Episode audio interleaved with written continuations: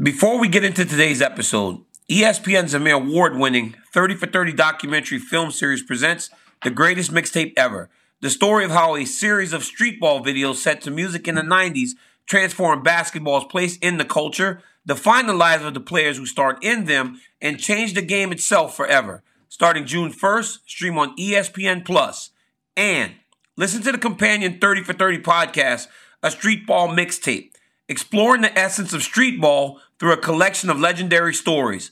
Listen on Spotify or wherever you get your podcasts. Also, on the Woj Pod, you get the inside scoop on all the biggest NBA news as the biggest names in the game as they join Adrian Wojnarowski.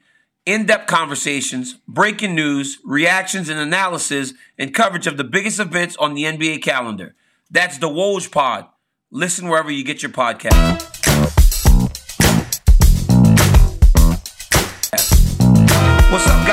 To a brand new episode of DC and RC. I'm Daniel Cormier.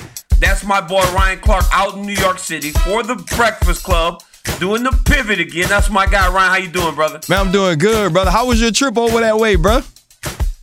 17 hours. It was a nightmare, bro. Don't matter how comfortable you are on the plane, 17 hours is absolutely ridiculous. I'm exhausted. But duty calls, and we got a show to do. We missed last week. I missed doing the show. So we're back at it. And guys, coming up on the show, we got to talk about last weekend. You know, Jairzinho Rozenstruik, Volkov situation. Then we preview preview UFC 275 uh, this weekend. And Ryan, when you start thinking of Valentina Shevchenko and her returning, yeah. you think a dominant champion. So we're gonna rank our five most dominant champions in UFC history, and then we always got to tap in and tap out. But Ryan, when you look back to last weekend, right, and and Rozenstruik gets stopped in the first round in the way that he did, it once again points to a, bit of an uncertainty that's going on in fighting right now from the officials all the way to the judges. It seems like the game is a little out of whack right now. Well, I think the the thing is, DC, we are trying to get to a point as UFC continues and as MMA or mixed martial arts continues to become such a well-respected sport. I think they're trying to take away some of the the human cockfighting, as, Dana White told me it used to be when when, when I talked to him. Uh, you know, when we did the pivot, and so I think they're trying to make it safer. But in this situation, you you have a fighter who is obviously stunned, and Herb Dean is in there, and he's closer to the action than we are. But I'm used to seeing a fighter give an opportunity or have an opportunity to get himself composed, to to grab a leg, to to attempt a takedown, to try to ball up in some way and protect themselves. And I don't feel like Rozenstruik was given that opportunity. Was he was he dazed and, and, and was he phased and was he fading out? out of the fight? Absolutely. But one thing about the UFC, one thing about mixed martial arts is we've seen great comebacks with guys having been in trouble. We've seen guys mm-hmm. been, that have been in trouble and got the knockout in the exact same round they were in trouble in. And so for me, if Rozenstruik was going to go to the ground, if he was going to try to protect himself, if he was continuing to take ground and pound or take strikes while he was on the mat, I think that's one thing. But I also think he should have been given the opportunity to fight himself or fight his way out of that situation he was in against Alexander Volkov. You know, the craziest thing is that Herb Dean's the best in the business. Mm-hmm. He is the absolute best in the business. And there are a lot of instances in which Herb makes mistakes because there are mistakes to be made in fighting.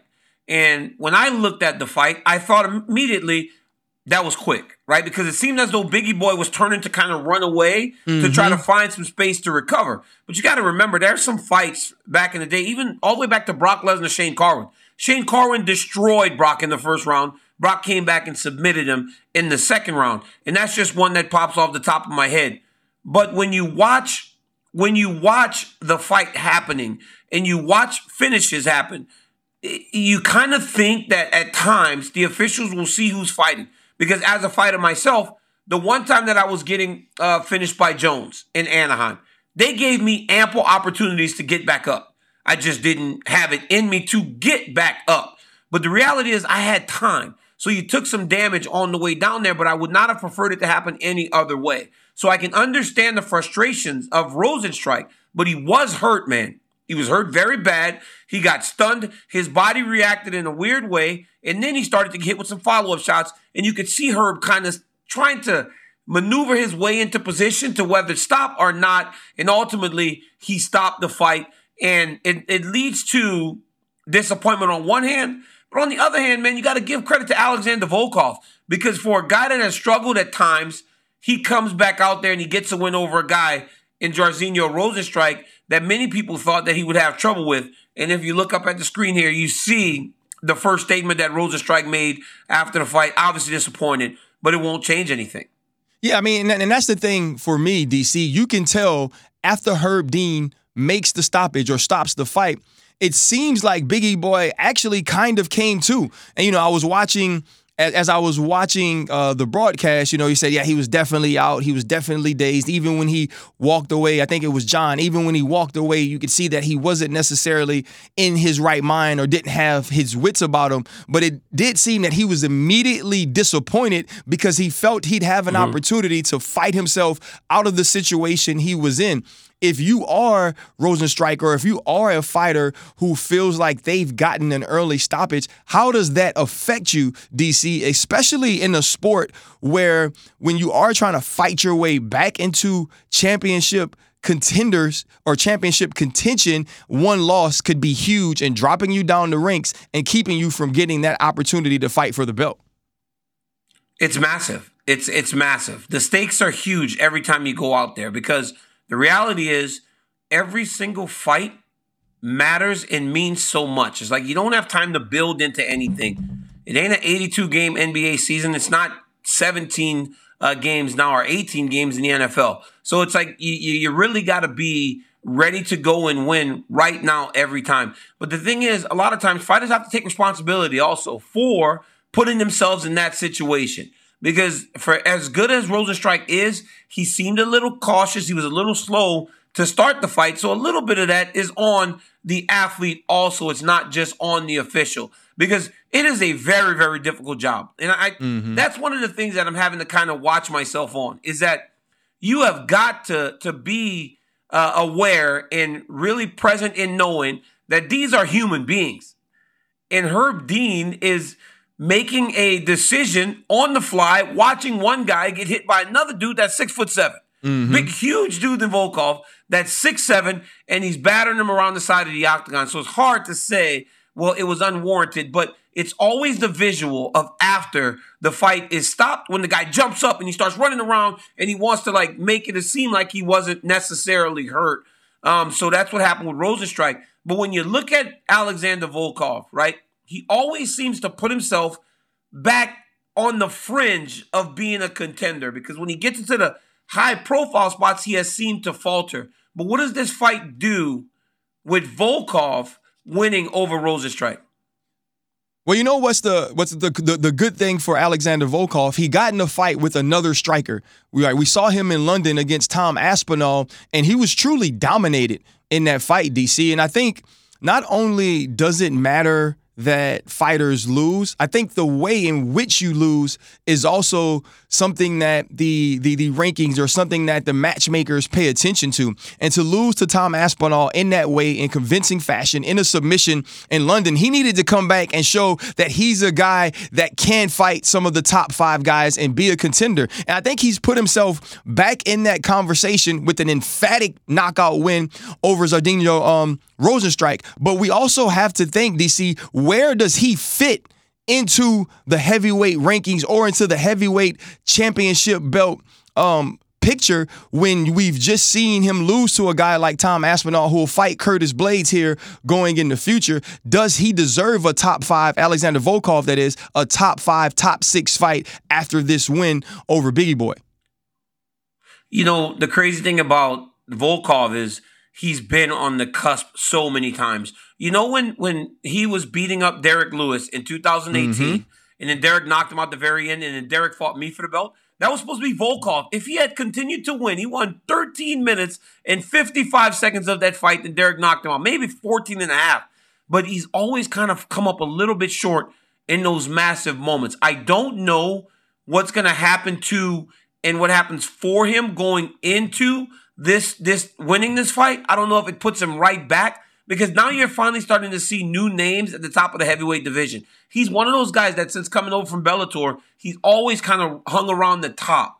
So he doesn't really that that win I don't feel warrants him jumping back up too much because if you looked at the, the billboard from a little bit ago, Biggie Boy has been struggling a little bit. Yeah. Since he initially burst onto the UFC scene and really uh, made a statement in his mm-hmm. in his debuts. But now he's been struggling, so it's a little bit difficult to propel him too far when he beats a guy like Rozenstruik. But honestly, Ryan, on Saturday night, that was a great fight. That was a big win for Volkov. But you know who I was most impressed with?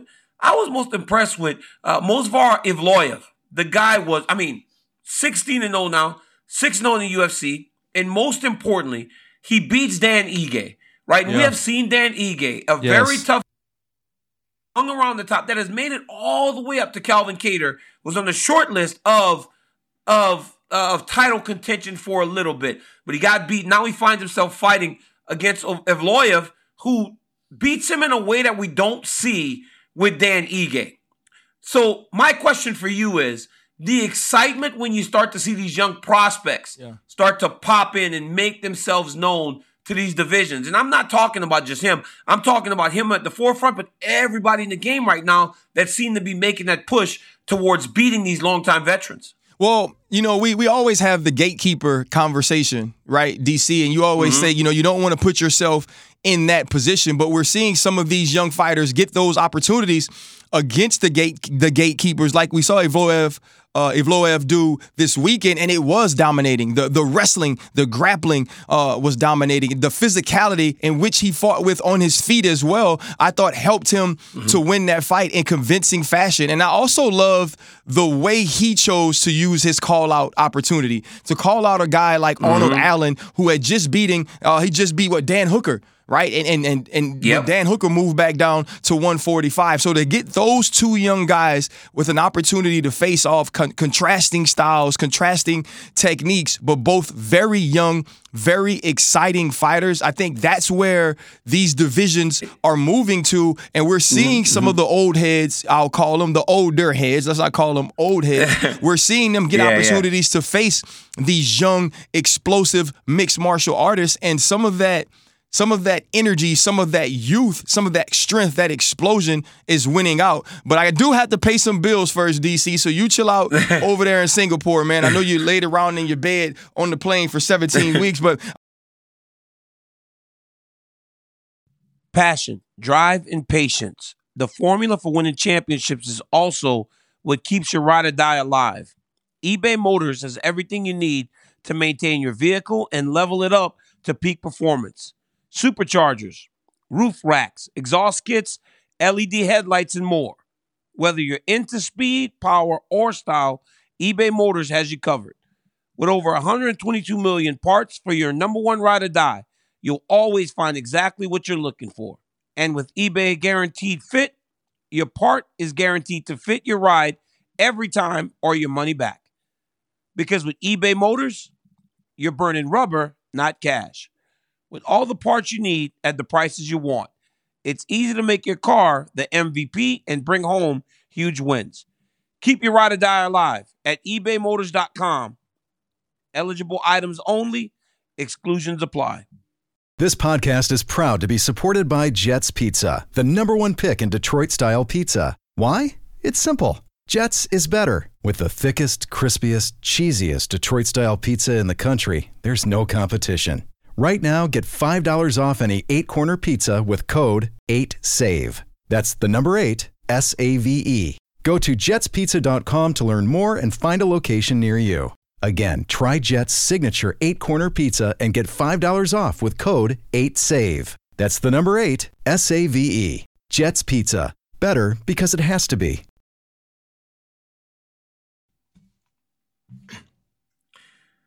I love YouTube TV. I gotta be honest. I got it in my crib. I got cable. I'm, I'm one of them dudes that like TV so much that I'm you got everything all kind of stuff that I don't even need to be paying for.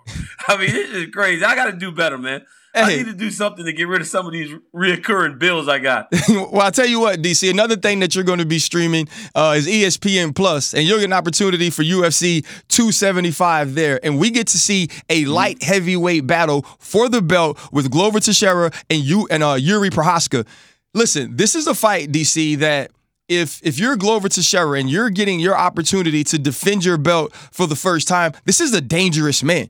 This is a man that is explosive on his feet. He has strikes that could end the fight at any time. What are you most excited about in seeing Glover defend his belt for the very first time? I'm excited to see how he, he deals with the puzzle of uh, Prochazka, right? Prochazka's different. Prochazka come out there, he throws everything at you. He's got that weird haircut. He's just a little bit of a different cat. And he has burst on the scene now. That's the thing, man. It's like we don't have 10 years, five years mm-hmm. of research on Yuri Prochazka because he's been doing a lot of his work overseas. But what we have seen from Yuri is that he has handled great wrestlers before. He beat my boy Muhammad Lawal, King Mo, uh, back in Russia before he came over.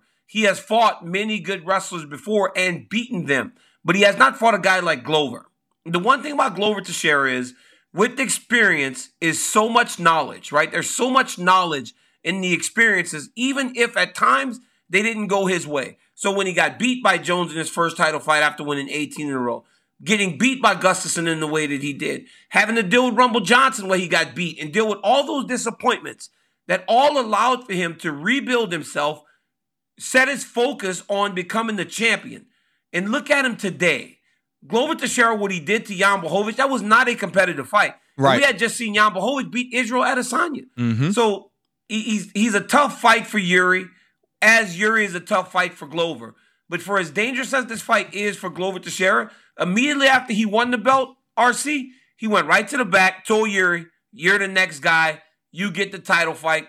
Hats off to Glover for stepping up to that challenge. It's going to be a tough yeah, I mean, I think it's going to be an extremely tough fight, but it is really cool to watch a fighter like Glover Teixeira continue to improve, continue to get better, and finally get over that hump. You mentioned some of those big names that he had an opportunity to fight on the way to this destination. The journey wasn't always one that he was putting one foot in front of the other and continuing to ascend up the ladder. He had his adversity, he had his losses, and now he's the champion when you look at how he's improved DC and, and is now the champion, I have a question for you.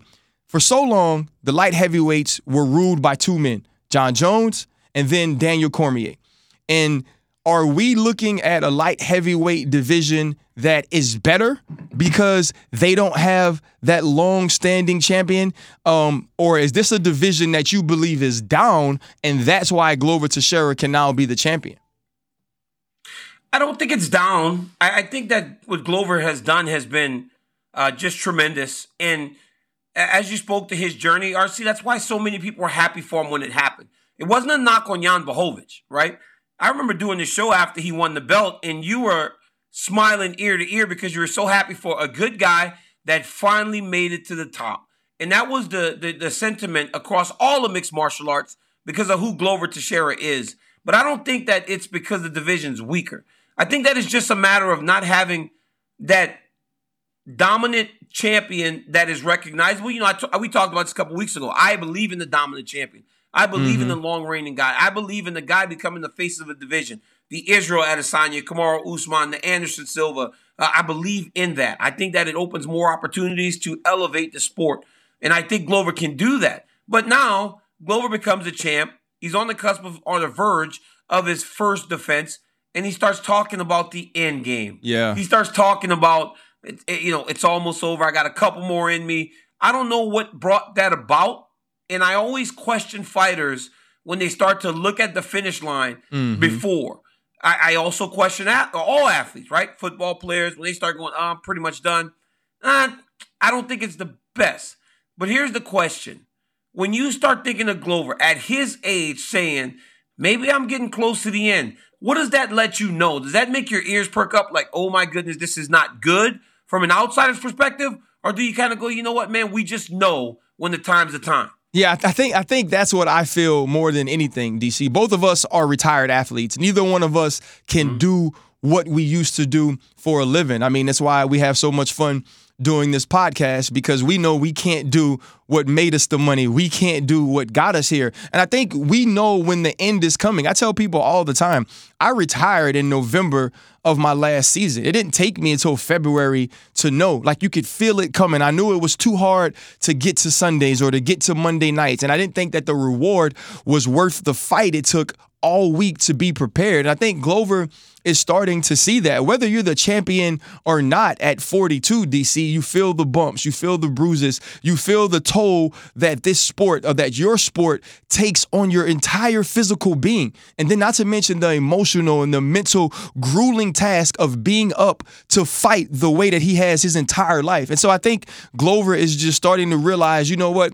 I'm closer to the end than I am the middle or the beginning. And that can be a good thing because now I think it takes away the fear. It takes away the fear of will I mm. ever win a championship? Will I ever get to the point to where I reach the pinnacle of this sport? Because I have reached it and I reached it at 42. And so now if I do lose to a young guy like Yuri or someone else does take the belt, I can sail off into the sunset knowing I got what I needed and I accomplished my goal. My question to you is though, DC, with all of these things we're saying about Glover Teixeira, the way that he's continued to improve, finally reaching the mountaintop, how does Yuri Prochazka knock him off the top of that mountain?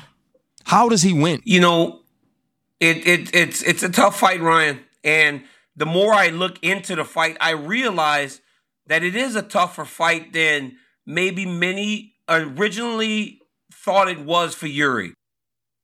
Matchup, you start going, why would Glover fight that dude? That dude's so good, he's so dangerous.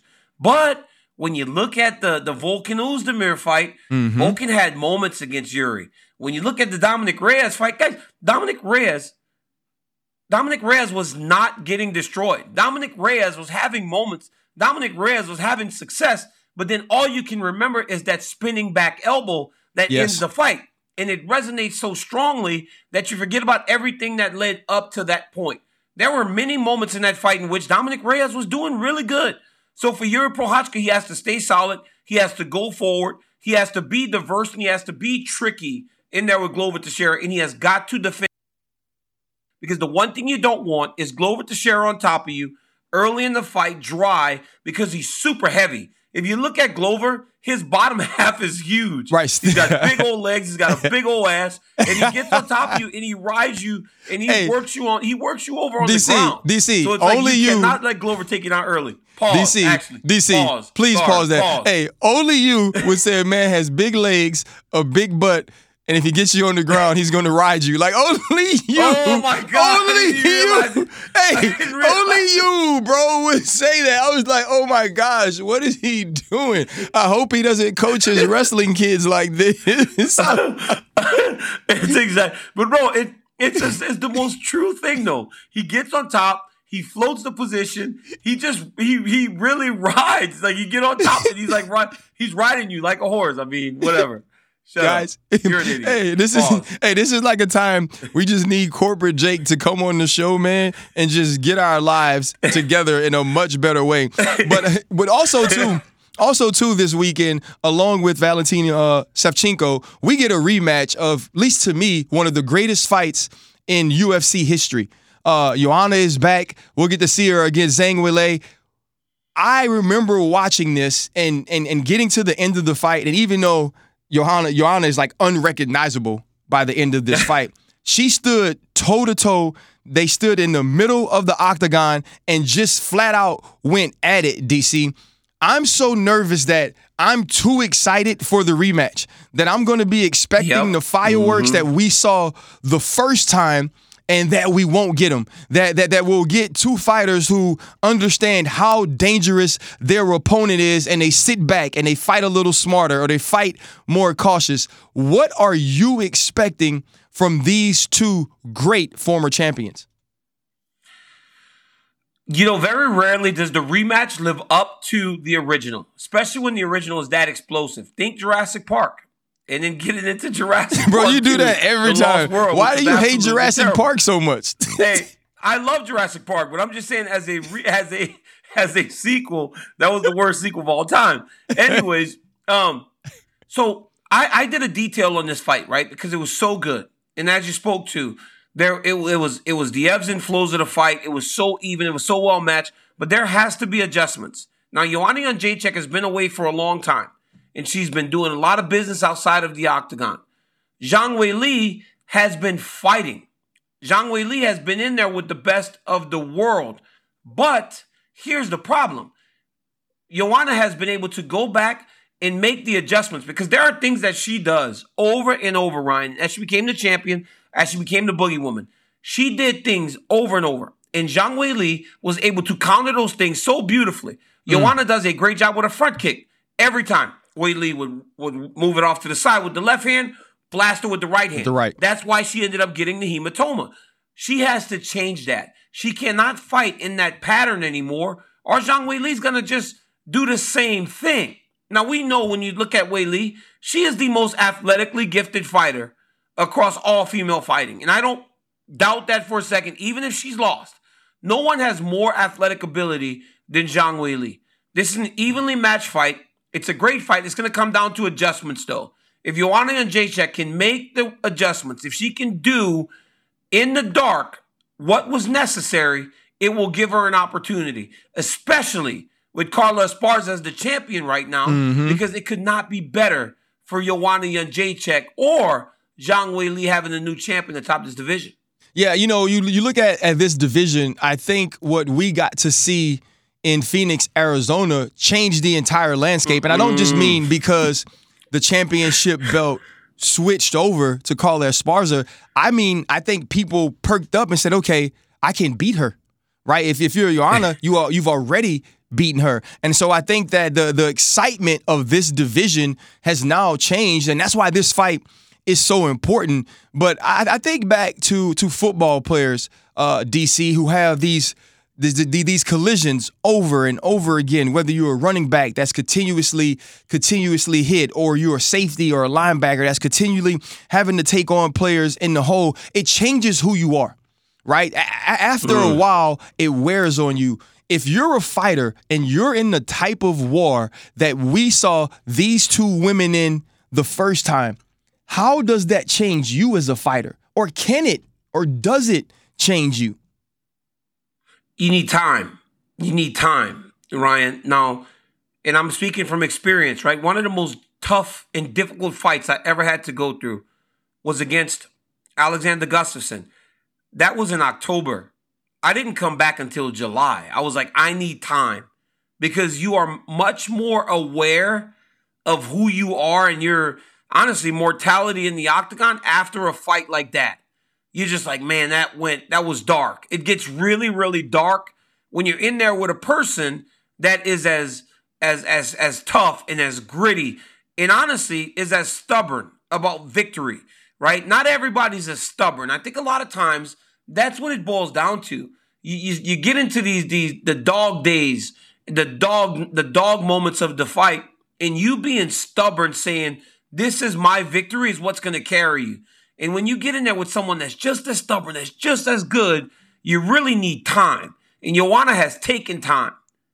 Zhang Wei Li hasn't, though. She's been active because she feels like she is still the best in the division. Obviously, she went on to become champion uh, after beating uh, Joanna. So it's it's it, it, it does change you. It makes you very aware of who you are, of your your your life. Honestly, inside the octagon, it makes you feel mortal Whenever you're yeah. in there, you're bloody, you're all beat up. Uh, luckily, uh, I was able to win, but I don't know what it would feel like if you go through that and you get beat. So mm-hmm. Joanna Jędrzejczyk got beat and had to deal with all the swelling. The the the yeah. Her head looked like Hasim Rahman, bro. It was crazy. Yeah. You know, you know what's the, the the, the crazy thing though is you you think back to that fight and her forehead is like the lasting memory of, of, of what that fight was, of, of how brutal it was, of how violent it was, of how hotly contested it was. And you mentioned mortality, right? You mentioned that your your your fighting mortality comes to the forefront whenever you go through a war like that.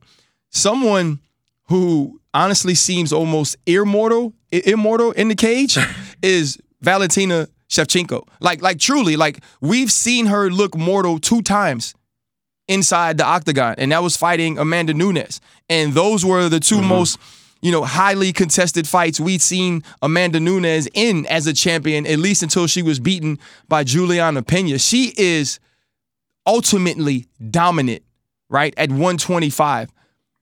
Is her mm. dominance, though, DC, or how does her dominance affect the sport? Is it good for the UFC? Is it good for mixed martial arts that let's be honest, very few of her championship defensive defenses have even been competitive. Mm-hmm.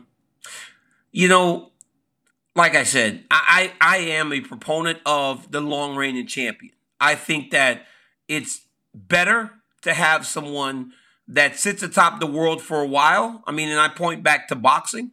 Maybe I'm making a bad uh, I'm making a bad comparison because I think back to Mike and and Lennox and Floyd and Canelo, and and everybody recognized them as the best. And I think that's what you get with Valentina Shevchenko. She is the most dominant fighter in the UFC. I mean, uh, Khabib was obviously, and I know it's a cheap plug at Khabib, but since he's gone, there's no one like the Bullet. She is the most difficult challenge for anyone in the division. But I do believe that this weekend is going to be one of the toughest fights that she's had. Ryan, let me tell you something about this woman, man. This woman, bro, is an absolute killer. We had a press conference in Los Angeles a few years ago, and we're all going through security. Bro, she walked in and she had like a half shirt. You know how she's all ripped? Yeah. Bro, she walked through security with a knife, son. She had a knife in her pants. She had a knife on her hip when she went to the thing. I was like, wait, is that a knife? Bro, Valentina Shevchenko had a knife, bro. It was just on her hip. But I think everybody was so like focused on their abs that nobody recognized. She went through a metal detector with a freaking knife on her hip. Dude, she's a savage. She's an absolute savage. I love the bullet. Hey, I'll tell you what, I don't want to fight. I don't want to fight her, period. But especially if she got a weapon, because there is no chance to there's no chance to beat her. But do you think, uh, or do we, DC, see an upset this weekend of Valentina uh, Shevchenko? Do you think that's even possible? You know, Taila Santos has really showed an ability to beat just about anyone. Just about anyone. Has Fought good fighters to this point and look relatively dominant. So when you look at Santos and her skills, her size, bro, she's big. She looks like one of the women that if she needed to, she could fight at 135 pounds. And with Amanda Nunes, that was part of the reason that Valentina struggled. But Santos is very well rounded. She's so good on the ground. You know, when she fought uh, Gillian Robertson, she fought Gillian Robertson and she was able to dominate her on the ground when that's what Gillian was known for. Yes. She's been able to beat people on the feet that are known for stand up. She is truly a special talent. She lives in the world where Valentina lives, though. So in those moments, you got to level up if you're going to get that victory. You know, you talk about your best friend now, Julianna Peña, right? She leveled up to beat Amanda Nunes. She knew it'd be difficult, and so she leveled up to go and get her. That is what Santos will have to do if she hopes to get a victory this weekend and become the UFC flyweight champion. Well, you know, we just when you think about dominant champions, especially currently in the sport, Valentina Shevchenko is one of those that comes to mind immediately. But since we're talking about dominant champions, DC, mm-hmm. we're gonna do a list. I'm gonna ask you to not cheat, DC, because I'm the dominant champion champion of list on this show. So since you okay. had to take the long flight, you're over there working very hard. I'm gonna let you go first, DC. Do not cheat, bro. Please. I'm not five. Bro. I'm not cheating. Listen, listen. I'm not cheating. But here's the question though. Are we in combat sports history or just sports? Because sports I had to history. two lists last time. Sports so, history. In sports history. Okay. At number five, undefeated, 50 and 0, Floyd Money Mayweather. Okay. Dominant. I mean, beat everybody. The reason Floyd's so low, though, is because people at times accused him of cherry picking fights. Fighting Canelo when he wasn't ready, doing those types of things is why I put Floyd way down at number five. Number four, Serena Williams. When Serena Williams was on her game, when Serena Williams was at the top of the world, nobody could compete. She was winning the Grand Slam as if it was something normal to do. And winning a Grand Slam is once in a lifetime if you're lucky. Serena was doing it like it was just another day in the park. At number three, I'm going with Jordan. 6 0, six finals. Okay. Jordan, number three. Yeah, Jordan's a man, right? Every time He got to the championship. He won the championship. But let's not forget, and this is one of my biggest arguments with everyone that always argues Jordan. There, Jordan didn't play in the NBA for six years. Jordan played many more years, and there were years in which Michael Jordan lost. But every time he got to the finals, he won. Jordan at number three. Why? Why you got Why are you hating? Right. Why are you hating? I'm not hating on Jordan. I Say love good Jordan. I'm not, dude. I love Jordan. I'm just saying though because that's the argument with everybody, bro. Anytime I try to say something like, "Hey man, LeBron's getting pretty close," er, oh, er," I'm like, guys, listen to me. He there, Jordan played more than six champion, more than six seasons in the NBA. We cannot ignore that. At number two, please let me finish. Tiger Woods. Tiger Woods. What, dude? He changed the game.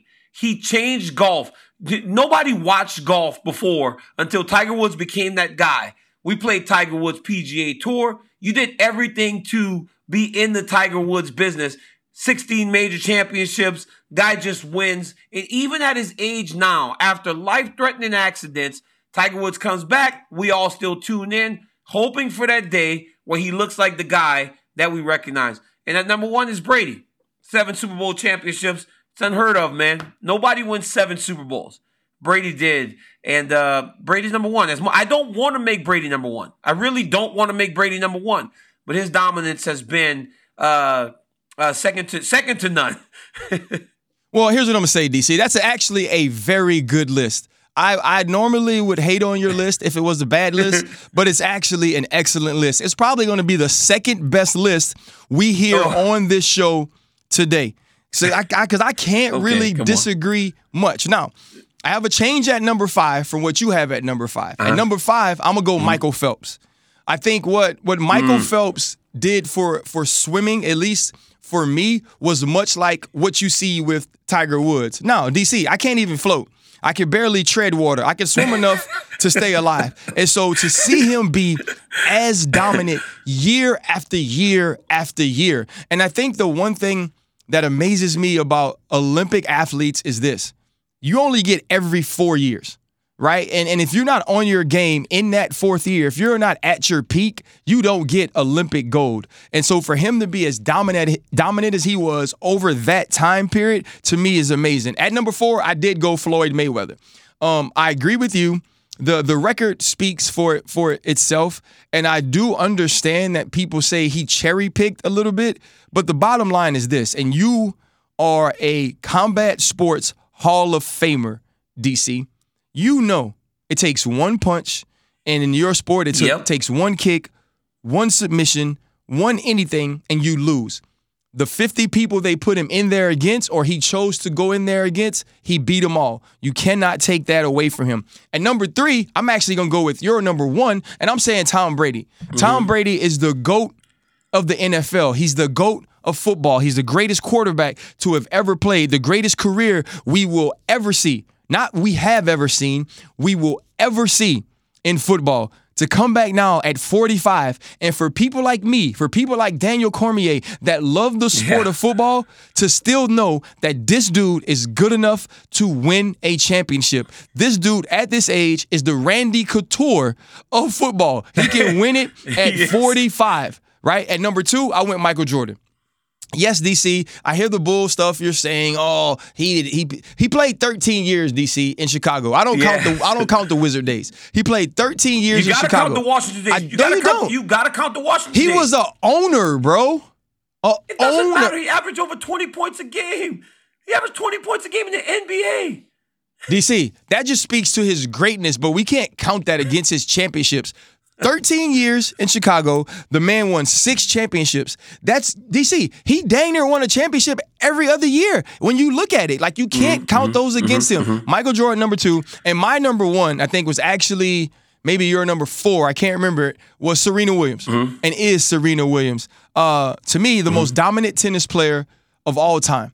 Um, and it's not only how often she won, it's in the ways that she won, in the ways that she changed our perspectives of what tennis greats can be and can look like and can play mm-hmm. and the power in which she played with. We also have to remember Serena and Venus's dominance as doubles partners as well. I Yep, think yep, Serena yep. Williams redefined what a tennis championship a championship player looked like and behaved. And I think for me, that's mm. why she's number one. Can we can we agree on like a number six, uh, Usain Bolt? Like neither one yeah. of us put Usain Bolt, which is yeah. actually crazy. I just thought about but the, the moment you brought up Michael Phelps, I started thinking about Usain Bolt. I was like, man. But but DC, that's the other thing though. Like you look at how dominant he was, the the records, you know, he was able to break. He still didn't do that over as long of a period as Michael Phelps. And that's where it gets really hard when we're talking about these Olympic athletes. Think about Simone Biles, mm-hmm. right? So Simone Biles yeah, now has moves named after her right? They started to judge her differently when it came to events in gymnastics. And so I think when we are talking about some of these individual athletes, when you look at guys like, you know, like yourself, you even think about Kamaru Usman and what he's starting to do, you know, at welterweight, what Jon Jones was able to do. It's so hard to really just pick five dominant champions, especially when you bring in team sports as well.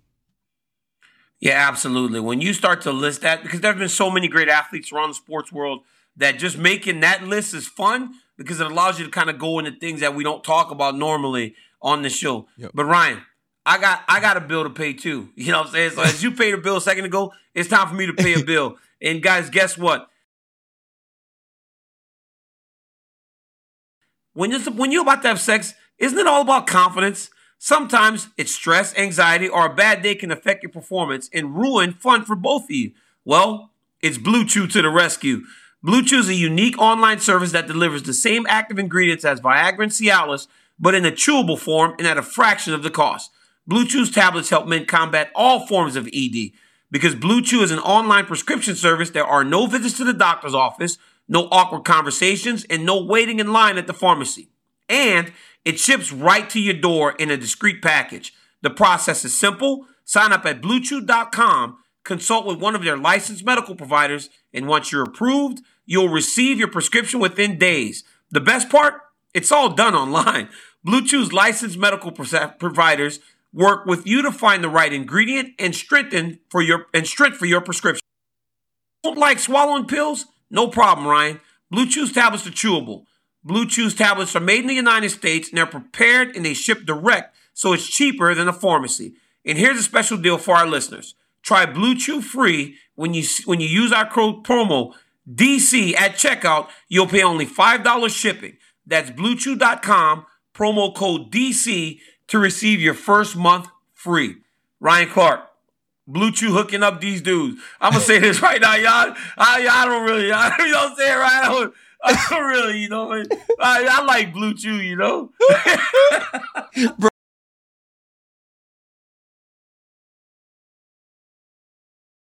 Bro. Bro, I am not. Hey, you are on one today, dog. We cannot let you get on a plane for 17 hours ever again. I'm I'm so through with you right now, Corporate Jake. Please, like, Corporate Jake, please let's tap in and tap out, man. All right, guys. All right, guys, a big discussion following UFC 274 was in regards to the scales. Dustin Poirier has come out and said the UFC needs to change all scales to solely digital. So, DC, tap in or tap out on UFC moving to digital scales only? Tap in. This makes no sense that they're not using digital sc- scales yet. Because that, that doctor scale can be messed with one way or the other, right? Like you can either move it lighter or you can move it heavier. A, a doctor scale is too uh, inconsistent in that type of situation, but I do understand why they do it, right? I understand the visual because look at it, right? You, you, we've seen this the entirety of our lives. Mm-hmm. When fighters step on the scale, they flex their muscle, and you got the scale right in front of them. So I get the visual, but it's not necessary in today's world. Get a digital scale. No, I agree. I, t- I tap in on the scales going digital. And I think also we have to look at where where a lot of these guys try to weigh themselves before the weigh-in to know if they've cut the right amount of weight. A lot of those skills are digital as well, and you want those things to be able to match up. It's much easier, and I believe it takes out the human aspect of what these scales now do when we have to make sure it's balanced out. I think to me, that's the easiest way to do it. It's the surest way to do it, and there's too much riding on these fights for anything to be left for chance. All right, guys. Last week, former UFC lightweight Paul, Paul Felder said that Benil Dariush is the biggest threat at 155 for Charles Oliveira due to Benil's different kind of grappling. RC, tap in or tap out on Dariush being the top threat to Do Bronx. You know why I'm gonna tap in? Cause I know what DC is gonna say. I tap all the way in on this. We gotta stop trying to rush Islam Makhachev to the opportunity to fight for a championship just because he shook DC's hand and he's friends with Khabib. That's right. I'm going in. Me and Felder already know it. Benil Dari- Dariush is the biggest threat at 155 right now to Charles Do Bronx. I said it, DC. I love Benny D. I love Benny D. I love Benil Dariush. I really do. But that's that's asinine. It's absurd. This dude, as Paul Felder, has now tried to become too smart for his own good. Paul Felder's smart, but Paul Paul now at this point, Paul Felder has now actually outwitted himself by saying that. Then maybe he was just talking and he didn't realize what he was saying, and he went too far down the path to bring it back. But the biggest threat to Charles Oliveira is Islam Makhachev because, and I will tell you what my jiu-jitsu coach told me.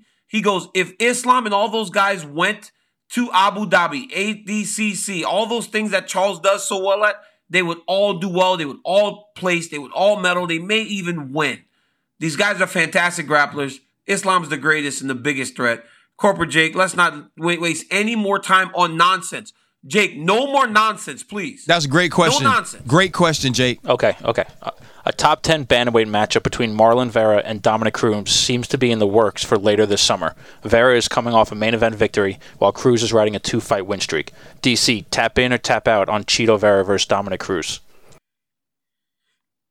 I think it's a. I think I tap in. It's a good fight. It's it's time to see if Chito Vera can truly make his way into title contention by beating Dominick Cruz, and if he doesn't, uh, with Chito at number five and Dominick getting a win, now the former champion starts to make his way back into a title fight. It is crazy to me that Dominick Cruz, for all that he's accomplished, is not more in the conversation at bantamweight right now. I get it; he's 37 years old, but dude's 24 and four. And a lot of those years that Dominick Cruz uh, have in his life weren't spent competing. He was injured. He's finally been healthy for an extended period of time, and now he's ready to make a run. So yes, fight. And if Dominick wins, he should get back into the conversation. No, I agree. This is a fight that's going to be exciting. Everybody always understands when a Dominick Cruz fights happen, we know we're going to see that awkward style, that style that's so hard to catch up to. And now we're watching Marlon Vera continue to ascend up the ranks and to beat a guy that was a former champion and a dominant fighter in the UFC will set either one of these two guys up to make a run at the championship right now. And no matter what Dominick Cruz's age is, if you can still get in there and you can still compete with the top five fighters in a division, you deserve a chance to continue to move forward towards a championship bout. All right, guys. Greg Hardy has announced that he is set to make his professional boxing debut later this fall after having a rather unsuccessful run in the UFC. So, RC, tap in or tap out on Hardy turning to a potential boxing career? Um, I tap out on it. Um, and, and I tap out because Greg Hardy wasn't consistently getting submitted. Greg Hardy wasn't getting out wrestled in the UFC. People was making him go night night. And if you think that if if you thought it was hard to beat, you know, some of these UFC fighters on their feet, what are you gonna do when you're fighting people who only fight on their feet and have been doing hmm. it for an extended hmm. period of time? So I tap out on this all the way out. Yo, I'm hey dog, you have never been so right. Right, you've never been you've never been so right. Like I was actually going to say the same thing. So I, I tap in because boxing's very difficult. But the one thing that he does have though is that he is a very powerful guy. Yeah. So if he can land, maybe he can put you out. But the reality is these guys are so skilled in the boxing ring. It's going to be difficult for him to uh it's going to be very difficult for him to catch up to these guys. All right, guys, one more. Monday morning, RC took to Twitter for what maybe is his hottest take to date, tweeting Jake. Chris Brown is more talented Jake, than Michael Jackson. no nonsense. There, I said it. So, DC, tap in or tap out on RC's hot take. Jake. I told you no nonsense, Jake. Jake, I told you no nonsense. Ryan Clark has lost his mind. Look, man, it, it- this is one of those Paul Felder situations, and I don't really get those vibes from Ryan, where you start to type something, and then all of a sudden you're like, maybe I shouldn't send the tweet. Should I press tweet? And then Ryan hit tweet, and then he goes and double downs on it. He goes and double down on it, puts a video of Chris Brown dancing, and I'm thinking to myself, he might actually believe this. But here's the problem. This is a bit of a recency bias here. We have not seen Michael Jackson. We have Michael Jackson's been gone for a while. So he has not seen Michael Jackson for a long time. He forgets the greatness. It's so crazy how a guy like Ryan Clark, on one hand, can always hold Michael Jordan up so high, but then on the other hand, put down another one of the greats, the greatest entertainer of all time. It is not close. I tap out, and Ryan Clark has lost his mind. I tap in, and here is what I'm going to do for you, DC. I'm going to explain it to you, and after I explain yes. it to you, you're actually going to agree. I believe that Michael Jackson is the GOAT. He is the greatest of all time. We will never see another yes. entertainer take over the world the way that Michael Jackson did. Never see okay. one have the career. Okay. I am simply speaking about talent. I'm simply speaking about skills. There is nothing, let me repeat it again. There is nothing that Michael Jackson can do or could do that Chris Brown can't. You want Michael Jackson to sing? Chris Brown can sing. You want Michael Jackson to dance? Chris Brown can dance. You think Mike, you think Chris Brown can't go remake the thriller video? He can't do that choreography and crush it? Come on. Now, I ask you this though, DC. Here is what I ask you. You ever seen Michael Jackson play basketball? Chris Brown could play basketball. Have you did you ever see did you ever see Michael Jackson while he was dancing flip? Be acrobatic? Chris Brown can do that. We ever see Michael Jackson paint? Chris Brown can paint. You ever hear Michael Jackson rap? Yeah, rap was oh out oh while God, Mike was old. Chris mind. Brown can rap. Michael he Jackson just, can't do none of those things. Is, no, you are, Michael, you are, hey, bro, you are. DC, Michael Jackson is Tom Brady. He's the greatest of all time. You know who I think is more talented than Tom Brady? Aaron Rodgers. And I'm right. This is the same oh. thing. Michael Jackson no. is the GOAT. Chris Brown is more talented. The end. But you want to talk about basketball. You talk about basketball and all kind of other stuff. I don't agree. I really don't. I still don't agree because I think it's asinine. You're ridiculous. You know what's crazy? I was actually going to say this Saturday on Sports Center, they had you up there. The sum of the Clark is out there. You saw you say, hey, man, I don't belong up there with the rest of these mugs talking about fight. But I was gonna say, you know what, Ryan, you do. But then you go out and you say some crazy stuff like this, and now I'm taking all your credit, all your cred back, all your your UFC cred, your street cred, your, your, your pop cred, your hip hop cred. Everything's gone after you say some stuff Bro, like that, man. It's ridiculous. DC, it's the truth. It's, it's the bottom line truth, DC. You cannot let the Hall of Fame go to your head and not hear your boy out. But listen, man, I am glad you you you were able to get on today. I'm I'm enjoying New York. I'm having a good time. I can't wait to see you at one of these fights again soon. I'll be there in Vegas in July. Enjoy this weekend, man. Have a great time. Thank y'all for tuning in. I don't even know if the show's about to end yet, DC. So you can talk for a little bit because I am flabbergasted that you don't know that Chris Brown is more talented than Michael Jackson flabbergasted. You're very talented. You're a very talented arguer. Like you, you made, you, you could have been a lawyer if you had a different job because that me you made some good points. But the reality is, we're talking about entertainment. We aren't talking about playing basketball. We're not talking about all the other stuff. But guys, like Ryan said, every single Tuesday, ESPN, YouTube. Everywhere else you get your podcast, you can get brand new episodes of DC and RC. I'm Daniel Cormier. That's my guy Ryan Clark. Enjoying New York City. Man, keep on shining, my brother. Keep shining. All love, brother.